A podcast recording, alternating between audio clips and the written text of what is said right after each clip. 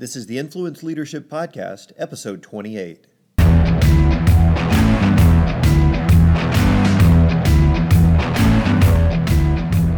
Hi, everyone, and welcome to the Influence Leadership Podcast with Chris Fuller, where our heart is to develop leaders like you and help you increase your individual influence and your leadership skill set.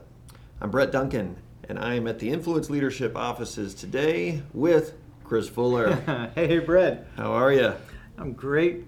It's a good day. It is a good day. It is a good day. We're gonna, you know, it's been. I've, I've really like kind of the progression we've gone on because you started off uh, this latest kind of series of, of episodes on talking about maturity. Yeah. Right. So go back if you haven't listened to that episode, listen to that word of the year for Chris and now for many of us. But building off of that, each episode is really kind of sharing a new component of here's what maturity looks like in terms of well, in the terms that you kind of set forth in that episode. Yeah, yeah, yeah. And so we talked last episode about taking on that that ownership mentality, right? Leadership is ownership and responsibility. And we got to a certain point to where, okay, what is it we own? And we said we own the mission Yes. and we own the methods. Yes. All right? Yeah. Today we're going to dig into owning the methods. Owning the method. So we, one of the things we said, you know, obviously we said you got to marry the mission, man. Whatever that mission is on, you've got to make that your own. But the methods are going to change, and I guarantee you, you know, uh, what was it in the uh, in uh, one of the most famous sayings I think was by a uh, a market segment leader for IBM who said the personal computer has a market of three. So if you He, hold na- on, he nailed it. if you hold on to outdated methodology, you're going to be behind the curve, right? Right. So we want to make sure that we date the methodology. We need to have methods, but we don't need to marry the method. We need to marry the mission. Yeah. While we look for any sort of systemic process improvements for the methodology. Yeah. So, you know, that being said, you are, as a good leader, a responsible leader, a leader that, that owns it, Yeah. you are constantly looking at the methods, right, to make sure it matches the mission. Absolutely, and, and make sure it matches the environment, right? So in the Iditarod example, the Iditarod race example, the conditions on the trail change all the time, and you know there's a there's sort of a saying, a quippyism that is, uh, you never step into the same river twice, you never run the same race twice, and so as we get into that, the methodology's got a map to the present circumstances, and yesterday's methodology may not work, but we have to have a method to the madness. And so uh, we want to walk, excuse me, both lines between the having that adaptiveness, but it's easier to be outside of the box and to adapt if you have a plan in the beginning. You, you Right. mentioned last time, hey, no plan survives the battlefield, Right. but to go into the battlefield without a plan is pretty much suicide. Yeah. So how do we make sure that we have the plan, we have a method, but we certainly want to be adaptive and nimble, agile, if you will, within that um, that marketplace methodology. When a lot of people get caught up in just the methodology, Yes. right? And so, and that's really kind of almost the first danger to look out for is it's not just about having a methodology, but about having being strategic about your methods, right? Absolutely. So you know, one of the strategic pieces for me is, do we have a strategic um, uh, plan around around people, around product, around process? So, and, and if we don't have a strategic plan around, you know, for uh, the most important piece for me is customer. And on a customer plan, your my methodology is: can I meet with them on an annualized basis, on a quarter basis, and make sure that I have this consistent surveying of the needs of the customer? So if I know what the customer's asked for for the last three or four quarters, then if I can put that intel together, I can map my methodology going forward. So one of my key key methods is to stay close to the people and processes that matter most. And so, you know, within that particular piece, you can you can adapt if your methodology is to constantly be sensitive to the methodology where it succeeds and where it may need to be adapted. Mm-hmm. Well, this goes back too to, to something you always preach is making sure when you're successful, also knowing why you were successful, right? Those those methods that are there, um, you know, and making sure that hey, how do I apply that? How does that continue to apply?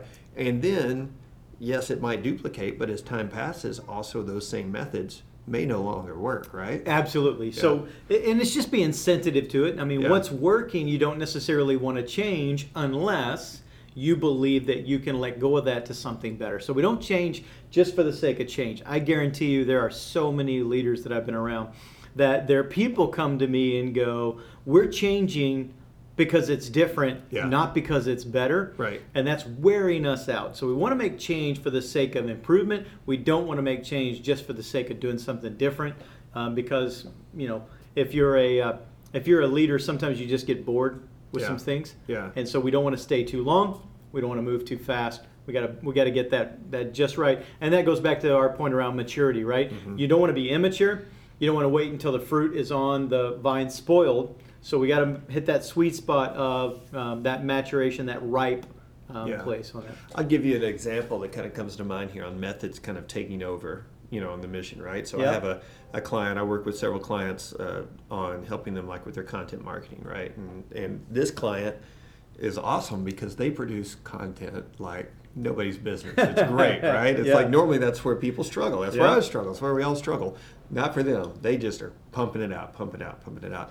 But it's like going out into a you know a black hole. It's right. Hey, nobody knows it's here. Right. So we need to bring people in. So we've done some social media stuff, and you know we'll do things on Facebook, and and Facebook's great, um, but you'll get these insights from Facebook. And again, the the insights and the analytics you can get from like a Facebook page are really cool. But what they send you on a weekly basis, oftentimes what it does is it compares this week to last week. Right. Okay, which again handy, but Yeah. you know, in the long game, and that's not even that long a game, one week might have been really good for reasons, you know, Who whatever knows reasons. why? The why behind the what. Yeah. Yeah. This week might have been a really good week too, but compared to last week, just was absolutely horrible. So this client, I'll get emails almost every Monday. Actually, I, I only get them on the ones where the two weeks back was a really good week, right? And this Yeah. one wasn't quite as good. It's like, what's going on here? and it's like, you know what? We are our, our job here isn't to uh, get reach necessarily or get likes necessarily. Right. We're trying to drive traffic back. And so I pull up the Google Analytics. Right. And say, look, our traffic from Facebook has gone up week over week. That's what we're after. But if I was, and she gets caught up into it, and I can too, if I get caught up in this method of Facebook, and I get caught up in the KPIs that that method or that channel tells me is important, Right. which is easy to do, Yep. I can lose sight of the mission, and all of a sudden I'm doing things that maybe isn't driving people to the site, which is the mission. You know, that the one of the methods has to be if it matters, measure it. Yeah, But the measurement in itself is not the is not the total genius. Mm-hmm. So you have to contextualize the measurement, and that's exactly what you do by comparing analytics, if you will. Facebook's analytics are these, Google Analytics is this. The mission, though, is to drive awareness, Right. drive traffic. Right. So each of these components are sub methodology components where we're chasing the mission. Mission is awareness, brand management, traffic, all those things. And the method may change. Facebook, if Facebook ever gets to the point where, hey, we're better served by our audience, if our B2B audience is better served on LinkedIn rather than, you've got to understand right. that methodology can change. Right. Mission doesn't change, reach my audience. The method may change depending upon Right. which aspect of that audience I'm trying to right. reach. Yeah, and so just keeping an eye on your methods, right? And making sure that, yes, it's great to get caught up in the method, especially when it's in line with your mission. Yeah. Um, but remember, you're dating the methods. Yeah, you're right? dating so the if methods. it's time to move Yeah. on, move Yeah. on, right? Well, and one of the pieces, if you're trying to figure out your methodology, one of my insights is in my 151 Fullerisms Mm. is find awesome and copy it. There you go. Benchmark the best Yeah. and internalize it to yourself and then replicate that for results. So I'm not asking you to be a rip-off artist and Right. a carbon copy, but I'm saying be smart enough to look at people that may be 20 or 30% further down the road than you. What are they doing that are critical components of their success? How do I make that some of my own? And then in that methodology, let me roll that out. So if you're not aware of what's going on, situational awareness, then essentially you're going to be either left behind or you're going to try to reinvent the wheel on your own and it's going to take longer. So why not look at some of these best practices on your methodology? Yeah, that is great input. So you're being strategic. You're putting your methodology together, but it's strategic. It's lined up the right way. It, you're going to constantly take a look at it. Another thing to look at is kind of what you're running from and to, right? Yeah, yeah, Okay, so fill me in on that. Well, you know, I say we're always running, right? Yeah. I mean, we're running. Yeah, So we're either running from or to. yeah, So it's a couple of things. I'm if I'm running from something, I'm always sort of looking back. And if you remember a handful of episodes ago, we talked about the the 2016, and there's an appropriate time to look back and have that reflective.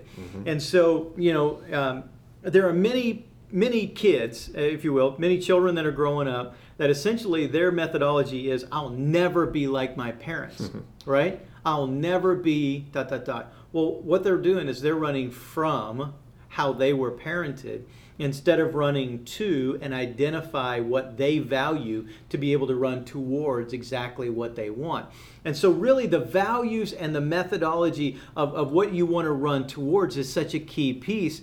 And one of the things that I say is these decision factors are critical when you're lining up your your um, your goals, your future, your achievement. When you're lining, lining up that mission, your values play a key role. What you're running to plays such a key role. And one of the ways that I say that is your values determine your yeses and nos. Your yeses and nos determine your X's and O's. So when we were looking at that, what do you value? What you value is what you say yes or no to, and your yeses and nos are going to drive your playbook, which is your X's and your O's. yeah. You know, I'm sitting here thinking about that too. On what's the what's the real, the deep, the the the true goal, right? So, I have a job, right? And I wanted this job, and I wanted this position, and all of this. Yeah. Why do I have that job? you know, I mean, we can get caught up in climbing the corporate ladder, whatever you want to talk about, doing great at work, putting time in. Yeah. But then at some point you have to step back and say, okay, well, why am I doing that? Right. You know, and then you have to look at that thing and say, well, why am I doing that? Right. You know, and that's really where it gets down to values, right? It does, and and so it's kind of an interesting piece to know your own triggers, to Yeah. know some of that. We've talked about that before. Know that internal messaging, but a key piece to that is I've got a, a, a, a friend of mine that essentially someone told them that they couldn't do something. Mm-hmm. S- Them proving that particular person wrong took their life for seven years down another path hmm. all because essentially they were going to prove that not only could they do that, they could get a degree in that, they could attain. But again, what if you climb the ladder to realize again a Coveyism, Yeah. the only to find the ladders leaning against the wrong wall? Right. We've succeeded, but we've succeeded in the wrong sport. Yep. Um, so that's that's such a key piece to again, you know, going back, decide the values, understand the mission, and then the method is going to be a little bit more the X's and O's, but it's got to be a value centric proposition to become. And uh, that might to- be something too, a future episode. Maybe we dig into, because I have to imagine people are listening right now. It's like, I don't know that I really know what my values are. Yeah. And how do I come up with that? So maybe we can walk people through that down the road. Sure. Yeah. that'd be great. So, so you're looking at, you're identifying, you're being strategic, but hey, am I running to something? Am I running from something? But something I've heard you say that I think is awesome is okay. Are you are you working on a plan? Are you working on a fix? yeah. I love that. Yeah, it, it, it kind of ties in with this whole piece of am I being productive or am I being strategic Yeah. in my productivity. Yeah. We want to achieve, but we have to achieve the right things. We want to obtain, we have to obtain and attain the right things. So many times we are, um, our main methodology is to be pain avoidant. Mm-hmm. And so there's so many times we look at, at just band-aiding. Let's put it together with bubble gum and baling wire. Let's get it to, let's get on the other side of it. And what happens is we never fix the systemic. So one of the pieces that I've said uh, many times is if something happens once or twice, it's weird. Um, if it happens two or three times, it's uh, a suspect. If it happens three or more times, it's a systemic failure. So we want you to, to work on the fix rather than just um, rather than than uh, than working on the immediacy. But if you're only working on fixes, then you haven't taken a little bit of that longer view to work on the plan Right. or the overall systemic. So an individual piece may be a fix.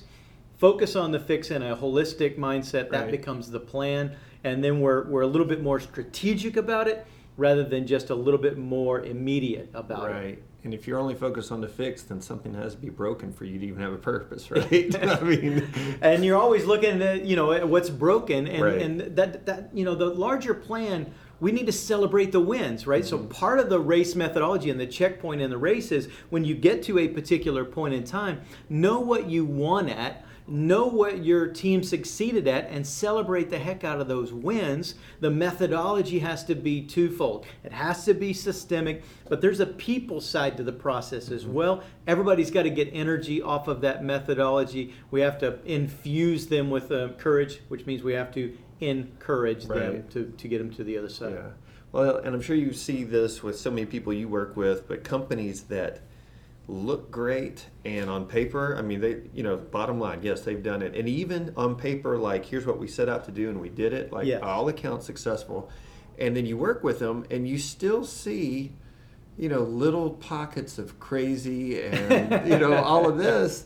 And it just goes back to saying, you know, the whole process is messy, right? I mean, Yes. it's never going to be, hey, here's our documented methods and our plan, and it's going to go like this, and it's going to be smooth, and Yeah, exactly. you know, we're not going to make anyone angry or anything like that, right? Because people are involved. Yeah. Yeah. Yeah, the, the human factor, I mean, we're, we're not going to get it dialed in. And, and some of the key pieces around that, Brett, are really um, to, to understand if you have perfectionistic tendencies, Yeah. you're going to be really wound around the axle on this. Um, so we need to have that, again, that right balance of we plan it, we strategize it, we line it out, but understand it may only, you know, we may only work 80% of the plan, or there may be something come up, a competitive response, or there's a thousand reasons. But let's dial in on the methodology. Are we succeeding on purpose? What's the method? Be a little bit strategic, a little bit longer term, uh, rather than the immediate. And I think that that really is what we're talking about being able to achieve your mission, uh, your purpose, really. So you think about being strategically productive. Yeah. Um, do any red flags come up that are common for people? Like if you see this, it probably means you're not being as strategically productive as you could be. Um, if you're if you have a sense of I didn't get to my to-do list. Mhm. I didn't get to I have a thousand things still going on and I'm never able to make headway.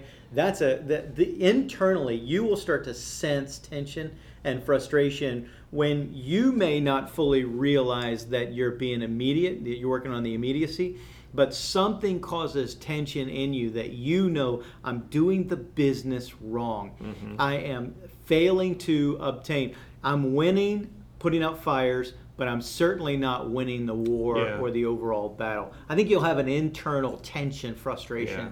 that's indicative of that. That's a big one. That that that feeling like you're juggling, right? Like you just keep the balls up in the air. Yeah. You know, that's Yeah. that's certainly a, a, a telltale sign of, Yeah. hey, something's off here. And I'm spinning plates. And why Yeah. am I spinning plates? And why do I want to go add another plate when even the plates I have, I'm struggling with? And the maturity, right? Remember our word of the year? Yeah. Maturity. Maturity means I understand how many plates I can be an expert at, how many plates I can be a rock star at. And if I'm adding too many plates, I love coffee. I love espresso. Sometimes Yeah. I'll walk in uh, to the coffee store and I'll say, hey, can I have four espresso shots in a cup? We'll call it coffee.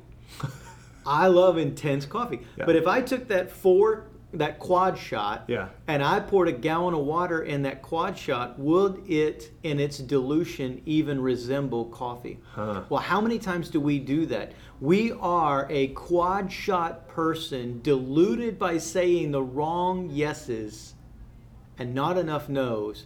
And as a result, our methodology is to scamper and to get on that wheel and run like a hamster without making strategic progression. We're simply in the wheel of life. I've heard a, a lot of metaphors on focus.